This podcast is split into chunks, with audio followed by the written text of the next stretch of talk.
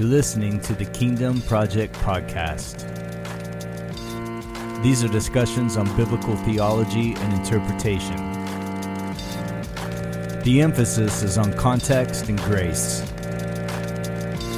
The goal is to promote biblical literacy by displacing and debunking most modern interpretations. The challenge is to engage in healthy conversation that may stretch but sharpen iron. This is the Kingdom Project, and I'm your host, Marcus Hall. So we start in uh, chapter 12 today of Hebrews. So we're almost done. We're getting there. Been a while. We have uh, three more weeks, and we will be done with Hebrews. I don't know. I don't know what we'll do. I'll figure it out. Pick another book to go through. so uh, we saw the Hall of Faith. We've seen all that in the last two weeks, and now we go into chapter 12. As I said, we're going to look at verses 1 through 17 today, and this would be the, the, the supreme example of Christ. All right, so to inspire the audience, the original audience, the original recipients of the letter, to live out their witness in the face of trials and persecutions. The writer has presented those, uh, the example of the Old Testament saints who, who willingly accepted those trials and deprivation and persecution to obey the Lord. So we've examined the lives of those saints, learning from their examples of what faith, uh, faith, faith looks like, you know, living an obedient life looks like. So uh, we should know by this point the issues that are at hand within this church, that they were suffering great per- persecution. It's starting to ramp up severely. There was this temptation to return to Judaism, which was at, the, at that moment a relatively safe practice within the Roman Empire. And he, the, the writer had ended with the conclusion that summed up his entire argument at the end of chapter 11. So we'll look at 11, 39, and 40, and then move into 12. When he said, And all these, though commended through their faith, did not receive what was promised, since God had provided something better for us, that apart from us, they should not uh, be made perfect. All right, so they lived out their faith and they lived in that way despite never seeing the full measure of their, their reward during their earthly life, right? And we had said nobody has gone to heaven until, you know, they were, all that was put on hold. Uh, so the writer now picks up with an ex, his exhortation, all right? Uh, verses 1 and 2. Therefore, since we are surrounded by so great a cloud of witnesses, let us also lay aside every weight and sin which clings so closely, and let us run with endurance the race that is set before us, looking to Jesus, the founder and perfecter of our faith, who for the joy that was set before him endured the cross, despising the shame, and is seated at the right hand of the throne of God. So, man, how many times have we heard this? These verses. People really use these, and sometimes they use them out of. You're surrounded by a great cloud of witnesses, like people are watching. We'll get to that. But referring back to, to chapter 11, he says, "We have this great legacy, right, of examples, which we should look to." So the word witnesses here, it, it's not used is not is not referring to people observing. It's testimony. All right, we have so great a cloud of testimonies. Right. So he's not saying that these people are watching over us or watching us. They're not. He means we should look to them and their accounts in Scripture and take note of their examples of their testimony the, all the ones that he's talked about, and the, all those who have gone before us. Secondly, he instructs us to lay aside every burden and sin so that we may run a race that's the, run this race that's been set before us. And what he's saying is that anything that is negative right that negatively impacts a runner's ability to gain full speed to, to, to get rid of it. Uh, back then athletes uh, in the roman culture as a side note, I had read this; it was interesting. But they they would work out and practice uh, in the nude. So, right, because they, would, they didn't want anything to hinder what they were doing. All right, so uh, little history there, if you like. it's just funny. I think the point here, though, the point here is some sort of discipline. Okay he uses this language of being an athlete in a race, and this is used in the New Testament a lot. And uh, so, athletes, right, then as well as today, they deny themselves of many things. You see these uh, stories of these people how they're they're getting ready for the big the big match or whatever the fight whatever they do strict diets all these types of things that they do they will deny themselves certain things so all these things, they may not be bad.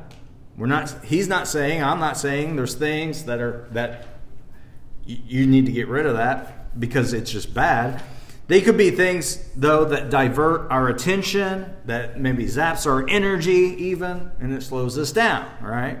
Uh, you know, there's you know, just this personally, there's there's just things I don't partake in because I don't. You know, it's just because I'm like, eh, don't really do like certain TV, like certain movies, things like that. We don't watch.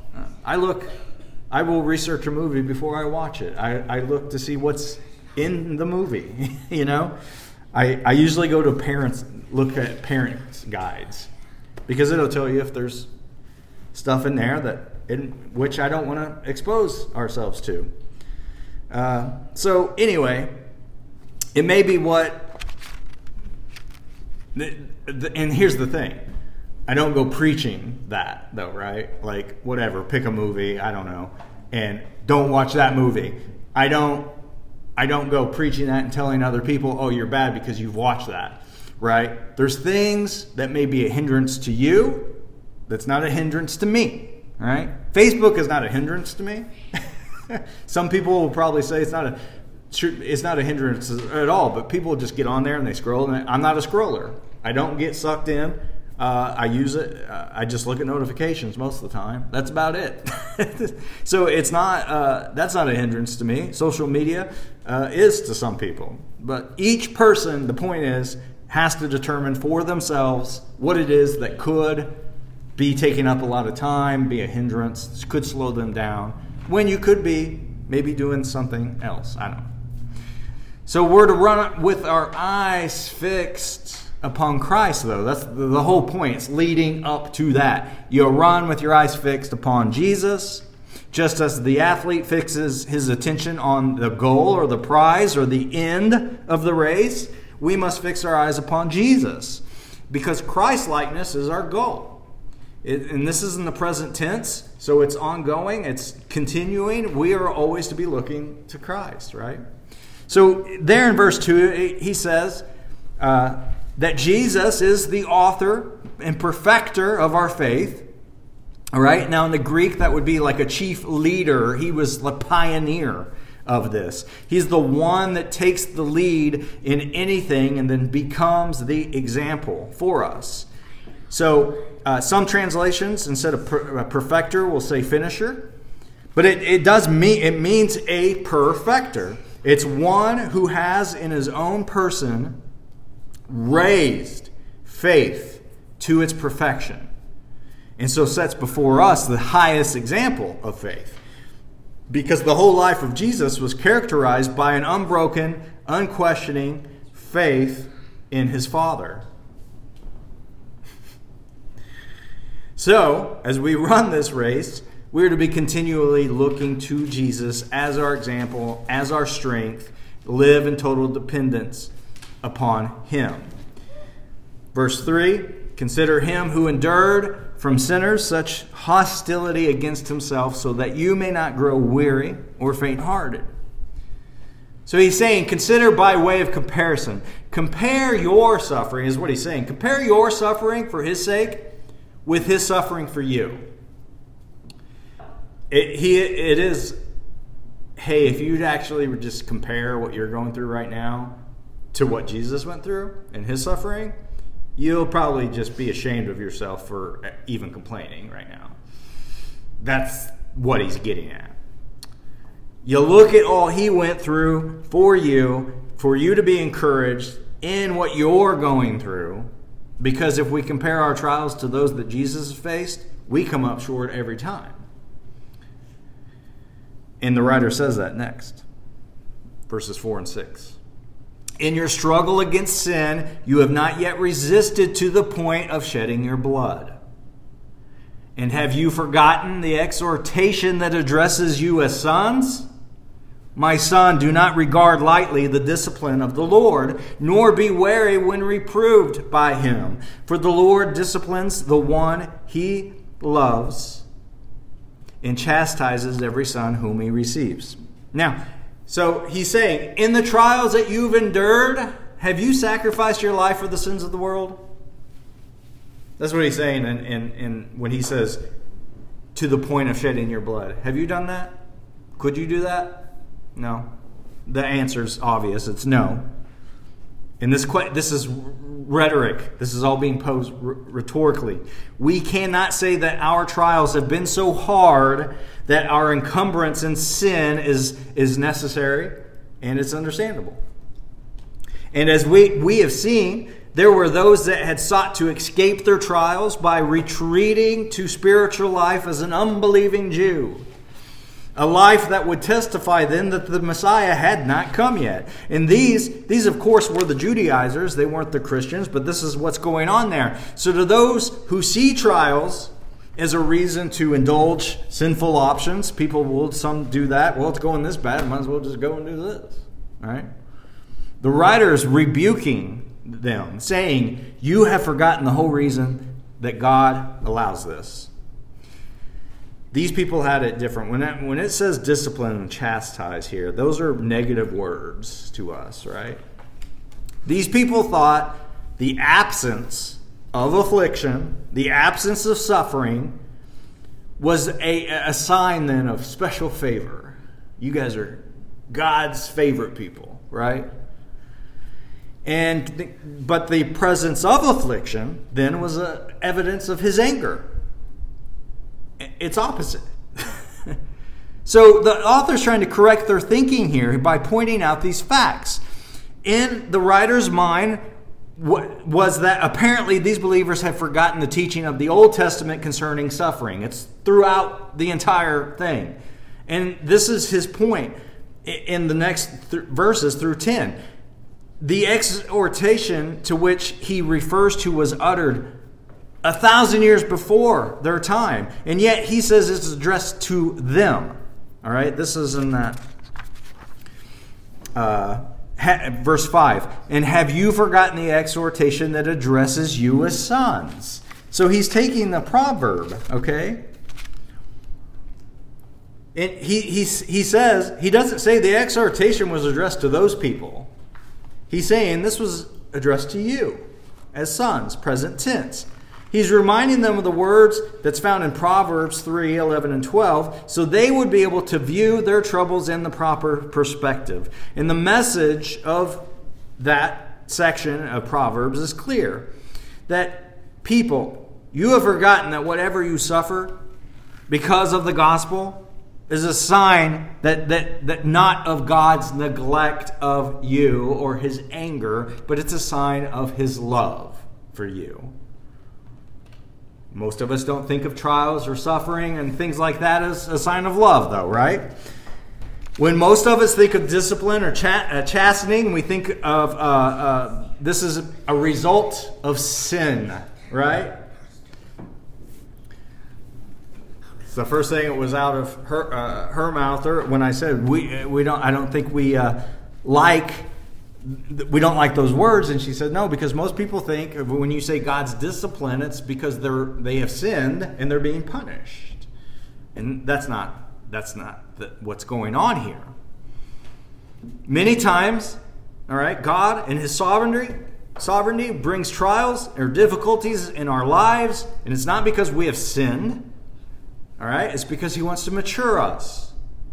And it's just as we would do with our children to you to use them to become a better witness of love and faith and joy in the Lord.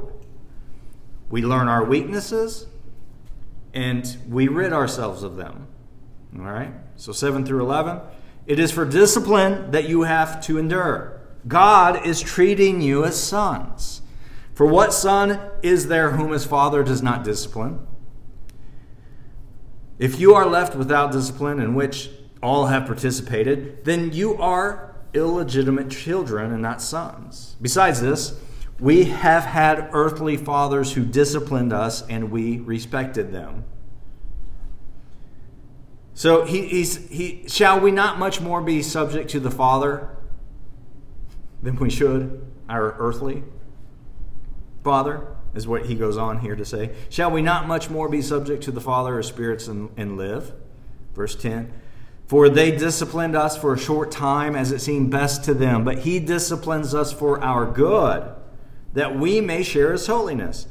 For the moment, all discipline seems painful rather than pleasant, but later it yields the peaceful fruit of righteousness to those who have been trained by it. So, when we confront a trial or suffering of any kind, it, it doesn't matter what it is emotional, marital, physical, finances, whatever. We are encountering a course the Lord has set before us, a race that He has set before us, and it's a discipline that the Lord is using to grow us spiritually. They move us over time away from sin, our fleshly behaviors, our actions, reactions, and into a closer spiritual walk with Him. It's this is sanctification. Okay? This is a sanctification, practical sanctification here. So the writer says if we accept this, if we accept this as discipline, uh, um, or sorry, if we accept the discipline of our earthly fathers with understanding, then we ought to be able to accept the discipline of our heavenly Father with understanding. It should just make sense. The discipline of our earthly fathers have taught us lessons that should last us a lifetime. But, right? God is going to teach us lessons that last forever, eternity. They're eternal, all right? We are grown spiritually so that we can carry that maturity then as we grow older and then into eternity. And that's why in verse 11, he says, All discipline, whether from our earthly father or heavenly, is not something that we value in that moment, is it? no, most of the time not. Yet, in the long run, with the benefit of hindsight, we come to appreciate why it was necessary, why it was worthwhile. God's discipline produces righteousness. It brings a peaceful fruit that leaves us better prepared for the next trial that we'll face. And we're all going to face them, you know? And it doesn't matter how, how small or, or big, you know? The, they're different levels. We experience them on different levels, but we have different. We have some that we would hear some people talk about and be like, "What? That's it?" You know, like some people don't understand it being anxious or anxiety, right? These are things that we go through. We have to learn how to walk it with the Father in these times. From that to to sicknesses and and, and financial uh, issues and all those things. These are less these are times to take into perspective that we can learn and grow in our spirituality and our relationship with God. And that's his point.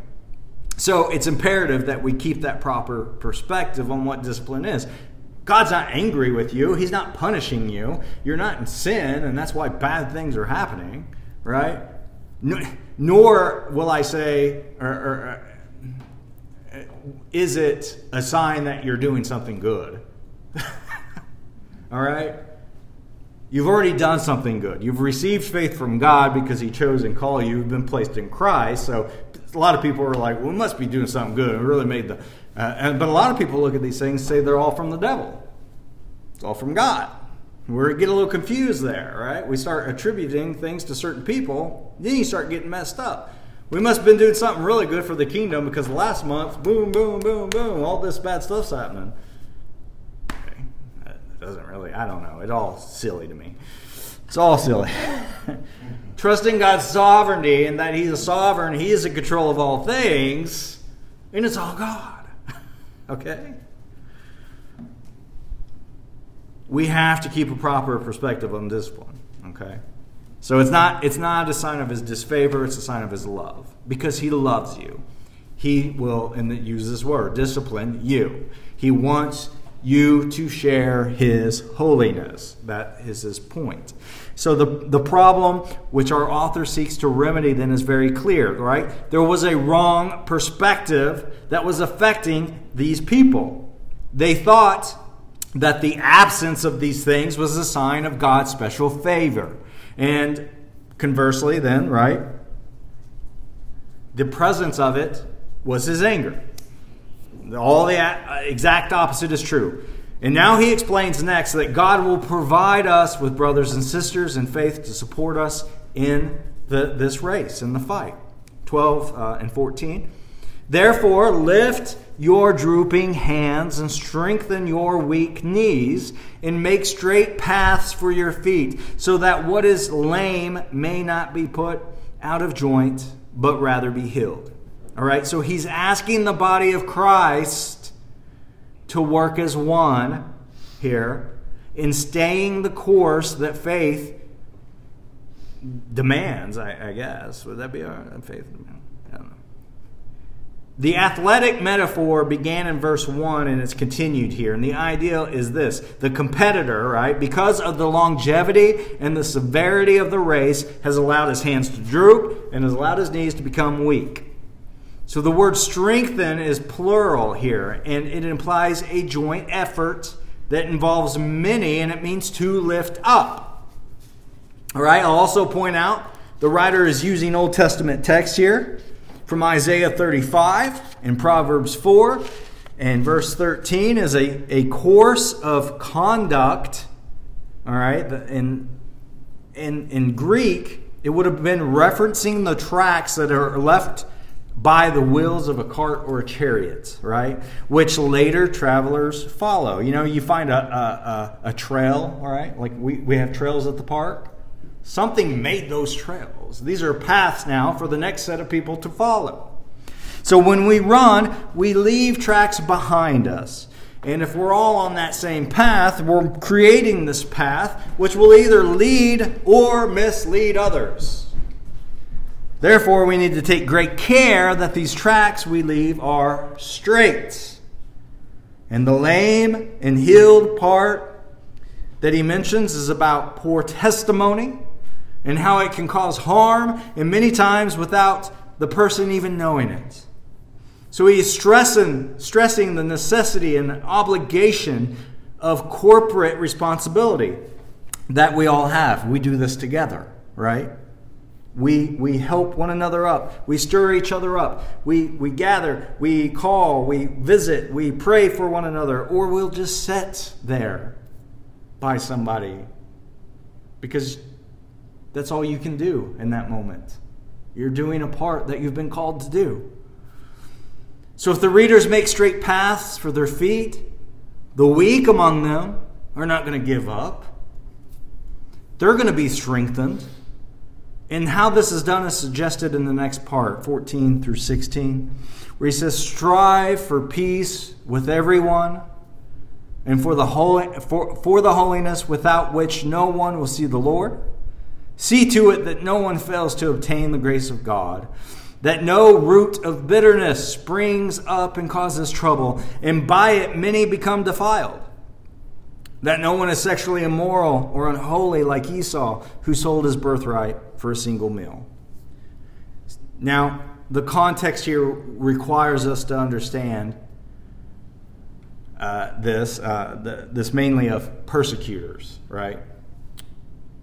Their trials seem to have arisen mainly from persecution. So he's exhorting them to pursue peace with them, even though they're being persecuted by them. Then he moves to saying, uh, to, to, to have an, an oversight over each other, helping each other to grow in holiness. See to it that no one fails to obtain the grace of God, okay? And what I believe, what he is getting at here, is of those who may draw back from the resources of grace that are available to us, all right? Available at the throne of grace through our high priest, Jesus, right? There's some that you could say are falling short of the grace given them in Christ. So when somebody in the body makes this decision or that decision that's not seems doesn't seem to be right, he doesn't just damage his own walk there's a potential there that he can bring others with them, with him in that decision. We all know that my sin can affect other people, right? I mean, especially as a, a pastor, I could bring shame to this place if, you know, so, something happened and I'm in the news, right? And then everyone's like, oh, right? Um, but I could be doing something that would lead you guys into doing it as well. And that gets even bigger. So it doesn't just damage my walk. I, I could bring you guys with me, or I could damage the, the, the good word about the body. So it's a person rather than a, a motive that is intended by the expression here root of bitterness. And the implication is that, that one embittered, rebellious person in the midst can have a disastrous effect on the community, all right, as a whole, so that not just the one, but many will be defiled. And defile means to stain here, to contaminate. So it means to cause others to make the same mistake. It only takes one person, right, to rise up. It doesn't matter if it's a good cause or a bad cause. You can see people rally, right, around them and then join the cause, and then then if you find out it's bad, that, he, that one person has caused others to be stained. So, but here we're talking about believers who failed to take the writer's advice and how they face their trials, their sufferings, their tests that the Lord would bring their way in whatever way. And brothers and sisters who know about the grace of God, but aren't taking advantage of it. They're neglecting it. They are hurting, they're fearful, they're tired, they're, they're not, you know, they're wavering now. They need our help, not our condemnation. They may not even be asking for our help, though they should, but we still lend it anyway instead of condemning them and telling them they're bad and wrong and going to go to hell, because that's not true. We are to help them, to lend the grace of God, to show mercy. So, in particular, immorality and profane disregard, disregard of Christian privileges is to be avoided, which brings up that strange part about Esau. All right? In 16, Jewish tradition depicted Esau as a man of sensuous passions. And, and this would have been well known uh, to the Hebrew recipients of this letter, right? Well, Esau was not only immoral, he, he was also profane. All right, that word means secular, believe it or not. Secular. it's a mindset which takes little notice of anything beyond material.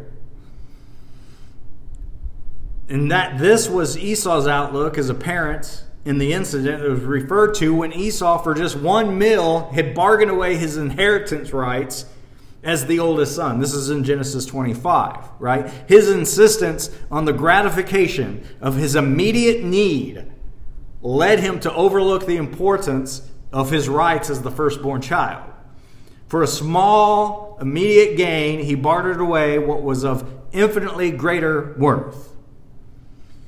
So the Hebrew Christians will be guilty of a much greater act of profanity if, disheartened by the difficulties of this race, they barter away their fellowship with God for a short period of worldly ease and prosperity if they go back to the old covenant, right? Verse 17. For you know that afterward, when he desired to inherit the blessing, he was rejected. For he found no chance to repent, though he sought it with tears. So now Esau did re- repent in the sense of tearful seeking the blessing of the firstborn. But the point is, it was too late. Jacob already had the blessing. So, what was it that Esau could not find, right? It was not, turn, uh, not a turning from the sinful behavior. It was not uh, penance. What he, what he could not find was a way to change his father's mind. No matter was settled. No matter how much he had pleaded, he couldn't change Isaac's mind. And that makes this a really hard text, doesn't it? Makes it sound like you can't, it's too late. It makes it sound like that somebody can go so far to where they have no other chance, and because God has settled the matter. All right? Now, I have to be honest. I'm not 100% here when it comes to this verse. All right? But I can say, I believe the writer is saying that immoral and worldly Christians who squander the opportunity for fellowship with God will someday deeply regret not walking with the Lord close, more closely and having a more fellowship with other Christians in the church, or that this person uh, uh, uh, was never a believer at all. That's my only two options there. At some point, regrets it all. I don't believe it is saying that you'll get ever that a believer would ever get to the point that God has closed the door and that they're damned. Uh, you can't lose your salvation first and foremost, and then secondly, uh, it, it's just not it's just not there. It's just not biblical. You just can't find that. I know it sounds like that. Overall, though, I do believe it's saying not to go for temporal pleasure, right? Do not snap under a trial. Do not snap under your suffering. Just hang in there. Be strong you rely on God and for the body for us to walk together to help each other pursue peace and holiness, watching out for one another, helping one another because we are in this together on the same team and we all need one another in this. So let's make sure that no one comes up uh, short of, gra- uh, short of the grace that God has given them. Because there's grace, there's mercy, there's peace, there's comfort, there's joy, there's righteousness, there's all these things to be given. We are to boldly approach, right, the throne of grace. And we can do that together. So, that that we end on that hard verse there and you know i just have to uh, i can't say i know what that verse means 100% i can't tell you guys that. That would be that would be lying right? So it, that is a hard, te- a little hard text there, but I, but I do believe that it come that that it, it's saying the, the the the worldly Christian, if you will, the nominal type of Christian, they are saved, but they spend more time in the world and material and stuff, and not walking with the Lord, and they're going to deeply regret that. They're going to wish they had spent more time uh, growing in relationship and walking with the Lord and spending time with the body.